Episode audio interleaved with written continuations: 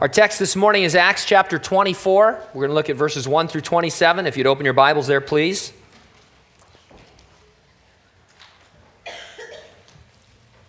The topic Governor Felix seems to be convicted by Paul's preaching, but tells him to go away until he has a more convenient time to listen. We're calling our study An Inconvenient Truth.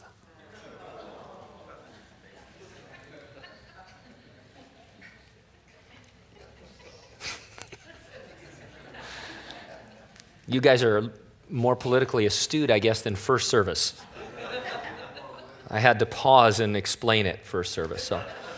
Okay, verse 1. Now, after five days, Ananias, the high priest, came down with the elders and a certain orator named Tertullus. These gave evidence to the governor against Paul. And when he was called upon, Tertullus began his accusation, saying, Seeing that through you we enjoy great peace and prosperity is being brought to this nation by your foresight, we accept it always and in all places, most noble Felix, with all thankfulness. Nevertheless, not to be tedious to you any further, I beg you to hear by your courtesy a few words from us. For we have found this man a plague, a creator of dissension among all the Jews throughout the world, and a ringleader of the sect of the Nazarenes. He even tried to profane the temple, and we seized him and wanted to judge him according to our law. But the commander Lysias came by and with great violence took him out of our hands, commanding his accusers to come to you. By examining him yourself, you may ascertain all these things of which we accuse him. And the Jews also assented, maintaining that these things were so. Then Paul, after the governor had nodded to him to speak, answered, Inasmuch as I know that you have been for many years a judge of this nation, I do the more cheerfully answer for myself. Because you may ascertain that it is no more than 12 days since I went up to Jerusalem to worship, and they neither found me in the temple disputing with anyone, nor inciting the crowd, either in the synagogues or in the city. Nor can they prove the things of which they now accuse me. But this I confess to you, that according to the way which they call a sect, so I worship the God of my fathers, believing all things which are written in the law and in the prophets. I have hope in God, which they themselves also accept, that there will be a resurrection of the dead, both of the just and the unjust. This being so, I myself always strive to have a conscience without offense toward God and men.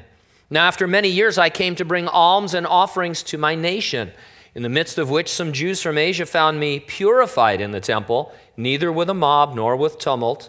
They ought to have been here before you to object if they had anything against me. Or else let those who are here themselves say if they found any wrongdoings in me while I stood before their council, unless it is for this one statement which I cried out, standing among them, concerning the resurrection of the dead, I am being judged by you this day. But when Felix heard these things, having more accurate knowledge of the way, he adjourned the proceedings and said, When Lysias the commander comes down, I will make a decision on your case. So he commanded the centurion to keep Paul and to let him have liberty, told him not to forbid any of his friends to provide for or visit him. And after some days, when Felix came with his wife Drusilla, who was Jewish, he sent for Paul and heard him concerning the faith in Christ. Now, as he reasoned about righteousness, self control, and the judgment to come, Felix was afraid and answered, Go away for now. When I have a convenient time, I will call for you. Meanwhile, he also hoped that money would be given him by Paul, that he might release him. Therefore, he sent for him more often and conversed with him. But after two years, Porcius Festus succeeded Felix, and Felix, wanting to do the Jews a favor, left Paul bound. Let's pray together. Father, all the scripture is for our learning and instruction, even these real historical narratives, Lord. And so I pray that you would help us to glean from this story in the life of the Apostle Paul those things which are helpful and needful, those things which will encourage our walk with you and draw us closer to your Son, Jesus Christ. It's in Jesus' name we pray. And those who agreed said, Amen. All roads lead to Rome, and in fact, they once did. The road system of the ancient Romans was an engineering marvel with over 50,000 miles of pavement. Some of the roads remain to this day. You may remember from your study of history the most famous of the Roman roads, the Via Appia, which translates into English as the Appian Way. It's that word way that we're interested in this morning. The early Christians we're studying in the book of Acts were called the Way. in an empire that was all about roads, where all roads led to Rome, the Christians spoke about the road or the way to heaven. It was a natural metaphor that the people could understand. I, imagine them sharing with people. And as people were trying to grasp biblical Christianity, they would say, well, it's like the road system. All roads lead to Rome. There's a road that leads to heaven, and then there is a broad way that leads to destruction. And it's something that you can get your hands around. Now, we encounter this title, The Way, twice in our reading of chapter 24. Once in Paul's defense against his accusers, and again in his private talks with Governor Felix. It's as if Paul, while on the way, stopped to give directions. And that's a good way to understand our encounters with people. We're on the way and they need directions. I'll thus organize my thoughts about chapter 24 around two points. Number one, tell the self righteous people you encounter along the way that they've stopped short of the resurrection. And number two, tell the unrighteous people you encounter along the way that they have stopped short of righteousness. First of all, we're going to look at verses 1 through 21. Tell the self righteous people you encounter along the way that they've stopped short of the resurrection. The Apostle Paul was taken into protective custody in Jerusalem after almost being torn apart limb from limb by an angry Jewish mob. After a plot to assassinate him was discovered, he was moved under heavy guard from Jerusalem to Caesarea and handed over to Governor Felix. The Romans were still trying to find out what it is he had done. And so a contingent of Jews from Jerusalem was summoned to accuse Paul in front of the governor. And here they come giving their uh, statement. And so in verse 1, now after five days, Ananias the high priest came down with the elders and a certain orator named Tertullus. These gave evidence to the governor against Paul. And when he was called upon, Tertullus began his accusation, saying, Seeing that through you we enjoy great peace and prosperity is being brought to this nation by your foresight, we accept it always and in all places, most noble Felix, with all thankfulness.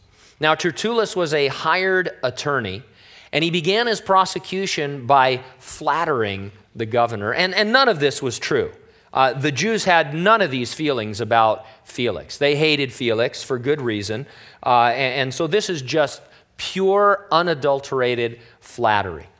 We ought to be encouraging to one another. Isn't it discouraging enough out there?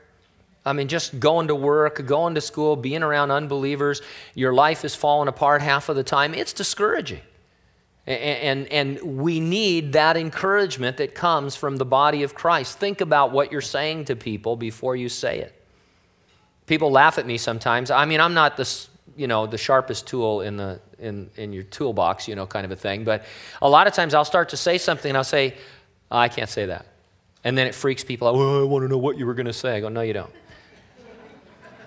Let's just change the subject. You know, sometimes you just the things, and other times I do say things and I wish I hadn't said them. And so just try to be encouraging. No flattery. We don't need flattery to want to engage in flattery. Don't, you know, embellish the truth, but be encouraging one to another. Life is hard enough without being drugged down by other Christians. In verse 4, nevertheless, not to be tedious to you any further, I beg you to hear by your courtesy a few words from us. We have found this man a plague creator of dissension among all the Jews throughout the world, and a ringleader of the sect of the Nazarenes. He even tried to profane the temple, and we seized him and wanted to judge him according to our law. But the commander Lysias came by and with great violence took him in, uh, and out of our hands, commanding his accusers to come to you. By examining him yourself, you may ascertain that all these things of which we accuse him are true. And the Jews also assented, maintaining that these things were so. Now, if you've been with us for the previous studies, you see how the lawyer spun the truth to fit his accusations. For example, uh, they, he says, We seized him and we're going to judge him according to our law. They were killing him. They were beating him to death, not according to their law.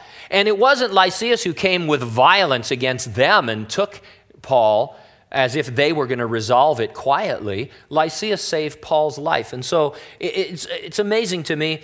I love, you know, this time of year uh, when you can, you know, you turn on Fox News and you can see two sides of every issue. And, and, you know, hardly anybody is just talking, telling the truth. It's, like, this happened. What's your spin on it? What's your spin on it? people just will not tell the truth. They all have a spin that they want to put on something. And so uh, Tertullus, he had his Jewish spin. You know, we had everything under control, and, you know, you're a great guy. And if you would have just left us alone, everything would have been fine. Yeah, Paul would be dead. Be the fulfillment of that famous campaign. Paul is dead. But anyway, all right, it's not funny, but you know, you could laugh for my sake. Remember, I said be encouraging. Uh, Paul was accused of three things. I always want to make sure I have the right number of fingers. He was accused of creating dissension among the Jews against the government. He was accused of belonging to an unlawful religious sect of the Nazarenes, and he was accused of profaning the temple. Now, there's an expression the man who represents himself has a fool for a lawyer. But when you're accused for being a Christian, you're not really the one that's on trial. Jesus is on trial. Jesus said, They hate you. It's because they hated me. And so when you're being persecuted, when you're on trial, as it were, for being a Christian, you're not really the one that stands accused. You're there to give testimony. You're a witness because behind it is a hatred of Jesus Christ. To the extent you want to think of yourself as accused, you already have an attorney. Jesus Christ, we're told in the uh, epistles of John, is our advocate. He is our defense attorney. Any accusation that's hurled against you, he is capable of dealing with it. Now, verse 10 reads like this Then Paul, after the governor had nodded to him to speak, answered, Inasmuch as I know that you have been for many years a judge of this nation, I do the more cheerfully answer for myself. Now, instead of beginning with flattery, Paul stated a fact that was in his favor. He says, I don't mind talking to you myself because you know a great deal about Jewish affairs. Paul or Felix had judged the uh, Jews for a long time. Prior to being in Caesarea, I'm told by historians he was in Samaria, so he would know a lot about Jew, Samaritan, Jew, Gentile relations. And Paul would be able to show him in just a few words that this was an internal Jewish matter that had nothing to do with the Roman government. As to the charge he was causing dissent, Paul said in verse 11, Because you may ascertain that it is no more than 12 days since I went up to Jerusalem to worship. And they neither found me in the temple disputing with anyone, nor inciting the crowd, either in the synagogues or in the city. Nor can they prove the things of which they now accuse me. Paul says the charge was false, and besides, I wasn't in Jerusalem long enough to start any kind of a decent rebellion. It, it, would take more than the 12 days that I had uh, in order to really stir up the crowds, and so that was completely false. As to the charge, he belonged to an unlawful sect, Paul said in verse 14. But this I confess to you that according to the way which they call a sect, so I worship the God of my fathers, believing all things which are written in the law and the prophets. I have hope in God, which they themselves also accept, that there will be a resurrection of the dead, both of the just and the unjust. Now, this actually was a serious charge because you, Rome only recognized certain religions, and uh, if Paul was the leader or belonged to an unrecognized religion, this uh, would be illegal. And so he says, uh, I'm not part of an offshoot of Judaism, a sect of the Nazarenes. He said the way is the foundation and the fulfillment of Judaism. It's nothing new, it was God's plan from the beginning. As to the charge he had profaned the temple, Paul said in verse 16, This being so, I myself always strive to have a conscience without offense toward God and men. Now, after many years, I came to bring alms and offerings to my nation, in the midst of which some Jews from Asia found me purified in the temple, neither with a mob nor with tumult. Paul's whole purpose in going to Jerusalem was to deliver a financial gift to the Jews. His whole purpose for being in the temple was to complete a vow according to the law of Moses. He was purified. Everything he did was according to Jewish custom and law. While he was there, he respected all of that. He was guilty of none of these charges. So Paul concluded by saying in verse 19, they ought to have been here before you to object if they had anything against me. Or else let those who are here themselves say if they found any wrongdoing in me while I stood before the council. Now, what Paul is getting at here, just like in our system of justice, you have a right to face your accuser. And so Paul is saying the charges that are leveled against me, there aren't any witnesses here. There is no testimony. These are just accusations from people who weren't there. So if, if these things are true, where are my accusers? And then he said, These guys that are here, ask them if I did anything wrong when they questioned me in their assembly. I didn't. And so Paul is uh, really a lot smarter than their attorney. No witnesses were presented, thus, there was no evidence, only accusations. Then Paul couldn't help himself. He injects the gospel in verse 21 Unless it is for this one statement which I cried out standing among them concerning the resurrection of the dead, I am being judged by you this day. And so, what Paul is doing is telling Felix, the only reason I'm here is because I believe Jesus Christ rose from the dead. And he's beginning to give a witness and a testimony to the governor. The real issue here is Paul's belief that Jesus Christ of Nazareth had risen from the dead and was the promised and prophesied Messiah of Israel and the Savior of the world. The Jews accusing him were looking for their Messiah, but they rejected the claims that it was Jesus Christ. Biblical Christianity is not new. I tell you this um, every few weeks, but it's, it's a very important point, I believe.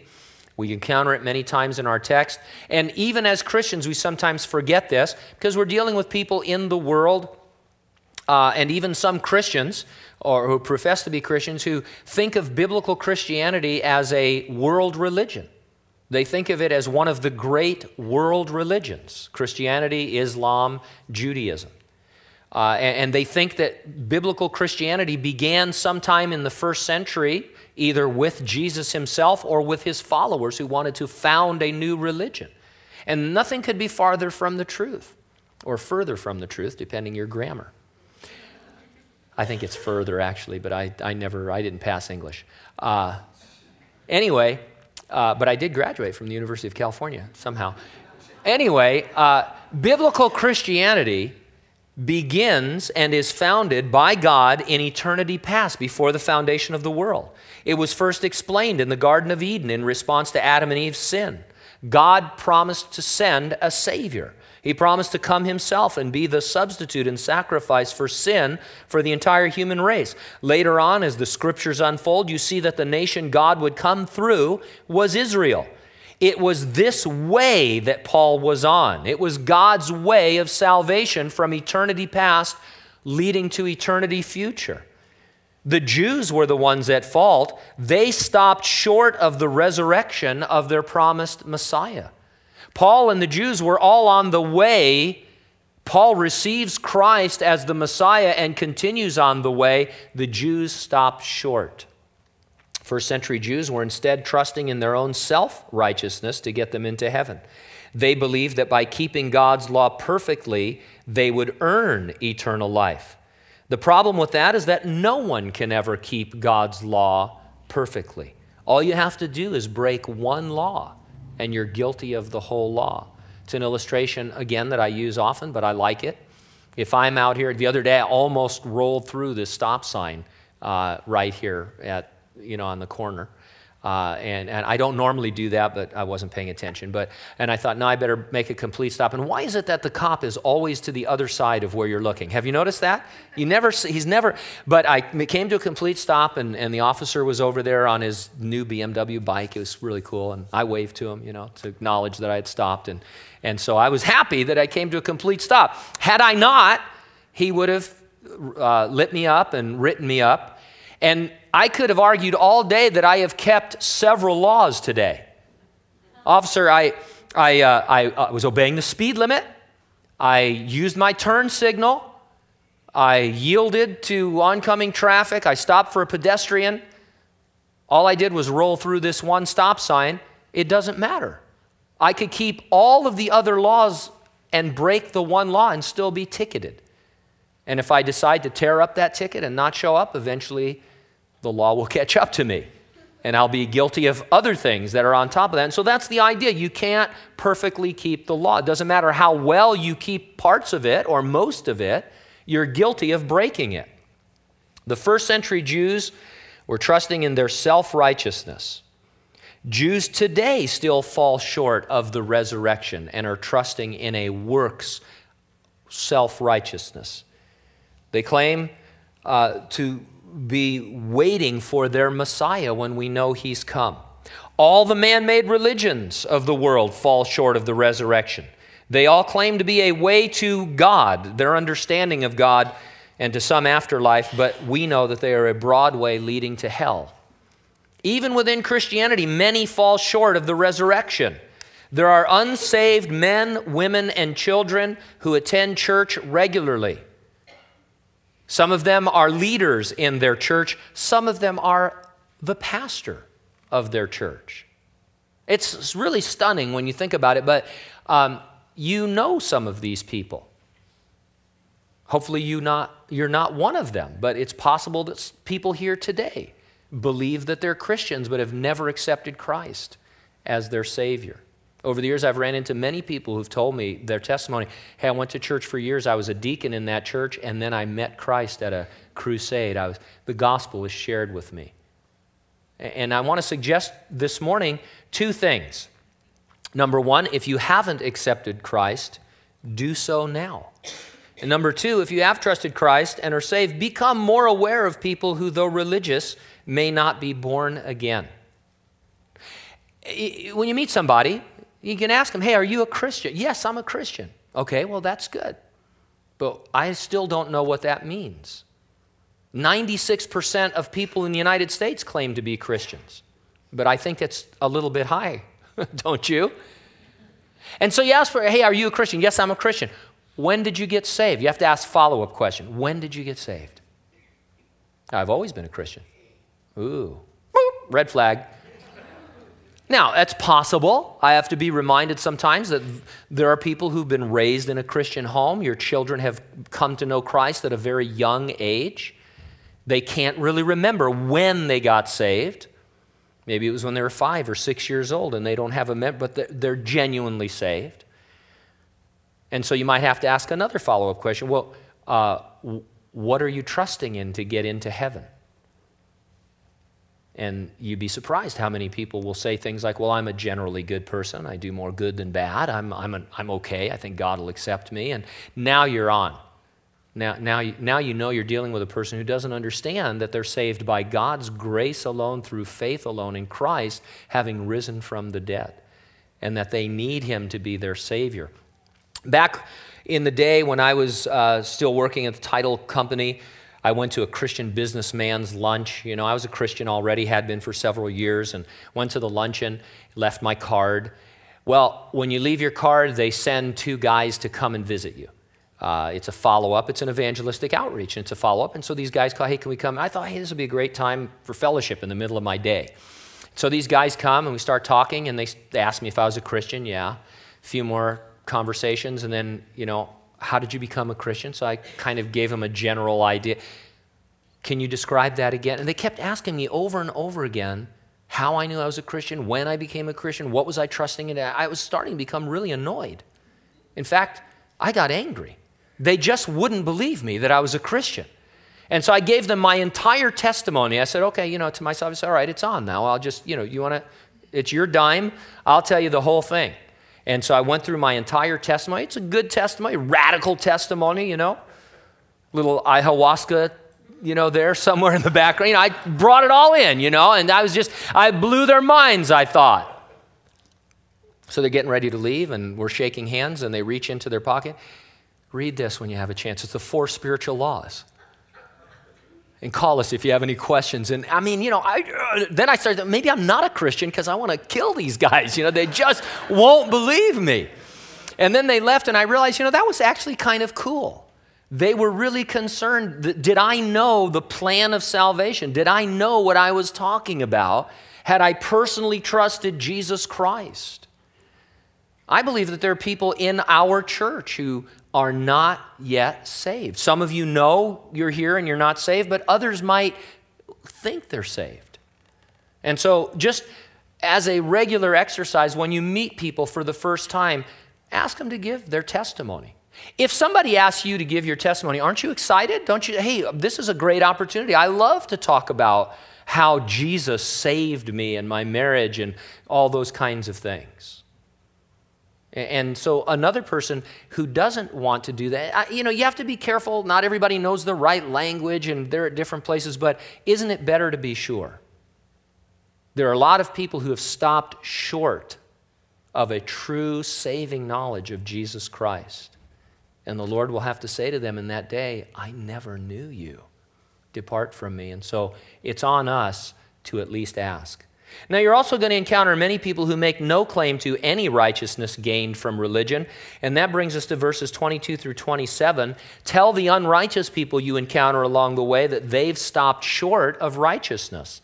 Felix was a rat. He was known for his cruelty. He was notoriously immoral on all levels. Drusilla was a daughter of Herod Agrippa I. He was the murderer of John the Baptist. Interesting home life. She had been married off to a Syrian prince, but at the age of only 16, she left that husband to become the third wife of Felix. Felix and Drusilla were given a great, rare opportunity by God to turn their lives around. They had unlimited access to the Apostle Paul for nearly two years. Let's see how they responded. Verse 22. But when Felix heard these things, having more accurate knowledge of the way, he adjourned the proceedings and said, When Lysias the commander comes down, I will make a decision on your case. So he commanded the centurion to keep Paul and to let him have liberty, told him not to forbid any of his friends to provide for or visit him. Felix's decision was politically motivated. He knew Paul was innocent, but he was charged with keeping the peace among the Jews, so he kept Paul in custody. Paul would remain under house arrest for the next two years of his life. Was it fair? As you're fond, I hope, of telling your children, life's not fair. Paul understood that life was not fair and instead saw this as God's providence. He made the most of it.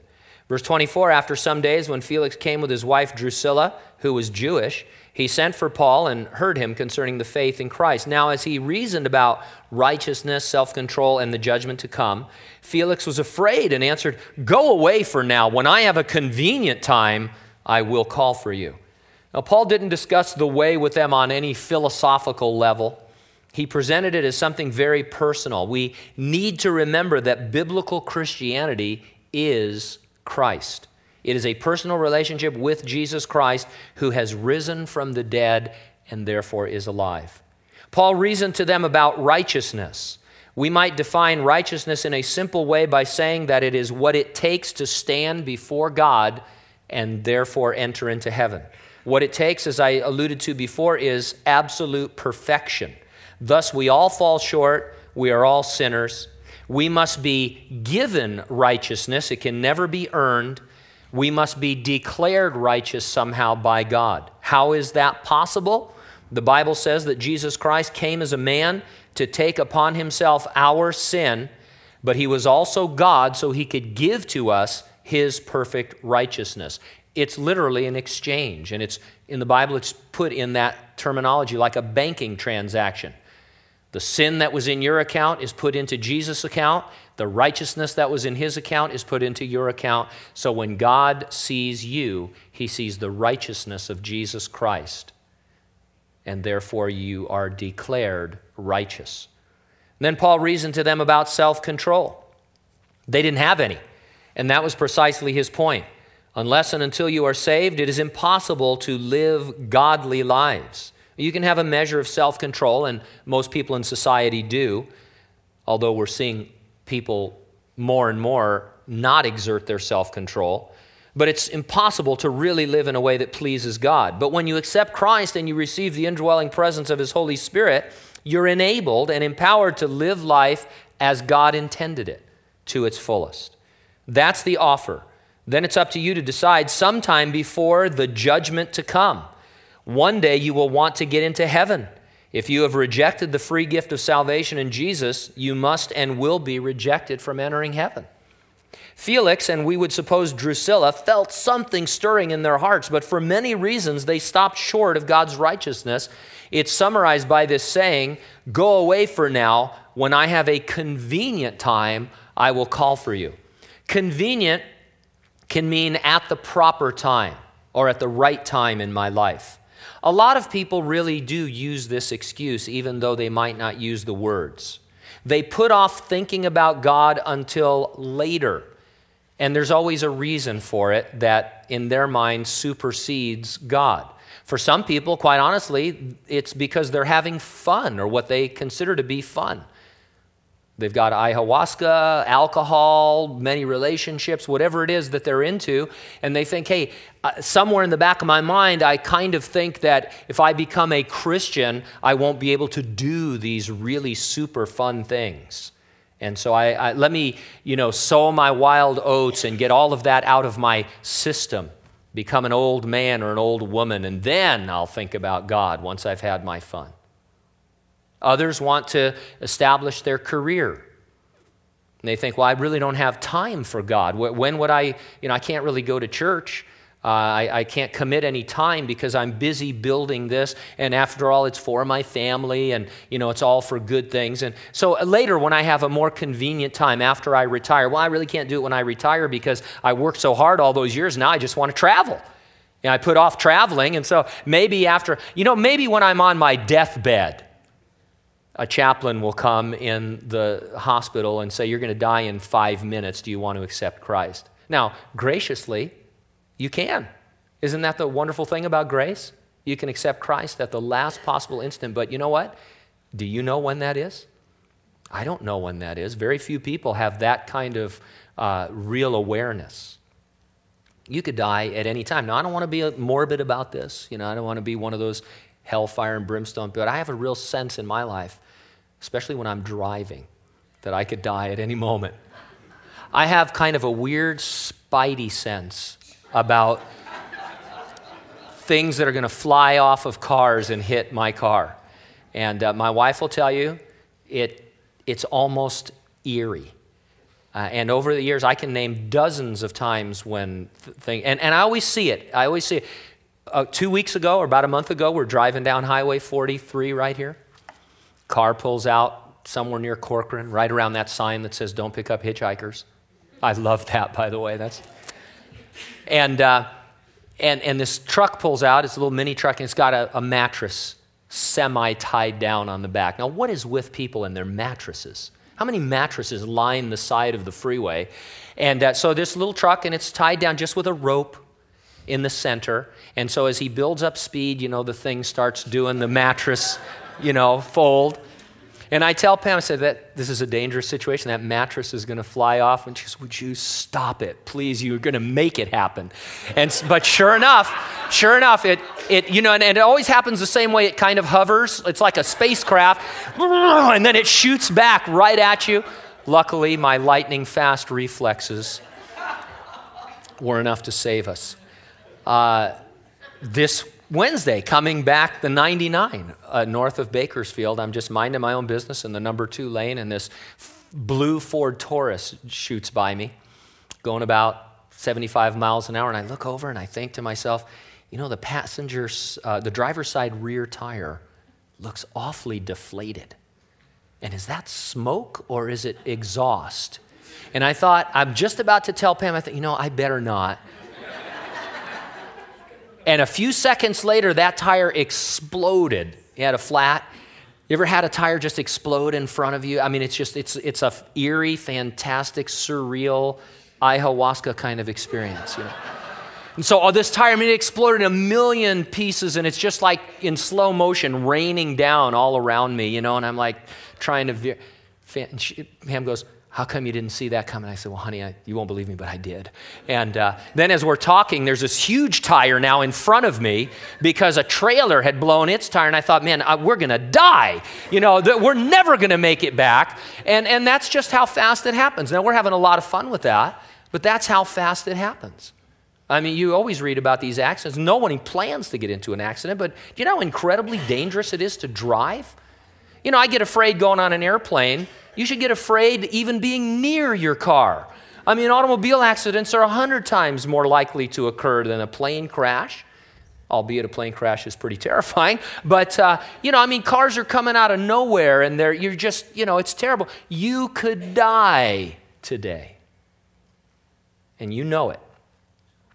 When is it time to receive Jesus Christ? Well, 2 Corinthians 6 2 says, Now is the acceptable time. Today is the day of salvation. Why put it off? Oh, I want to establish my business. Okay. Or do you want to go to heaven? Well, my business is pretty important to me. Wow. I want to have some, what I consider fun.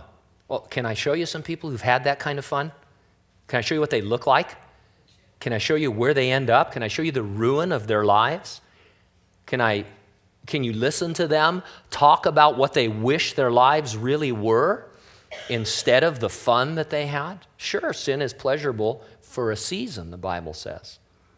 But you become a slave to it, and it begins to control you and overwhelm you. And so these are serious issues. When is it convenient? Right now. Verse 26 Meanwhile, he also hoped that money would be given him by Paul that he might release him. Therefore, he sent for him more often and conversed with him.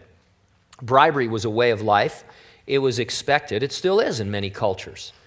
Even if he had money, Paul would not have stooped to it to gain his release. We need to think through some of the customs that our society would wink at that are really ungodly and should not be practiced by believers in Jesus Christ. I don't know if it's encouraging, but here's a guy, Felix, who was witnessed to by the great apostle Paul for about two years, and at least during that time, never got saved. Now, we should be sad about that, of course, but isn't that kind of encouraging? You know somebody that you've been praying for for years, sharing with, or looking for an opportunity to share with, and you think, man, that person's never going to get saved. In fact, they're getting worse.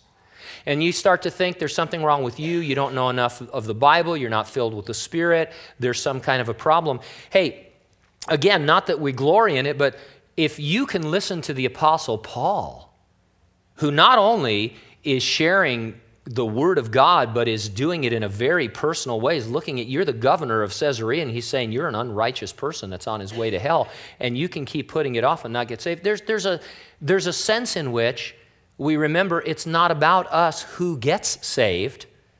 We're just there to give testimony, we're just the witness. They make the decision. Verse 27 But after two years, Porcius Festus, succeeded Felix. Where do they come up with these names?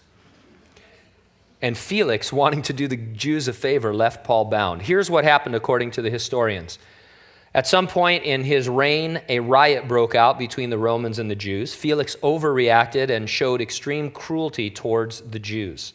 The resulting outcry by Jewish leaders forced his recall to Rome.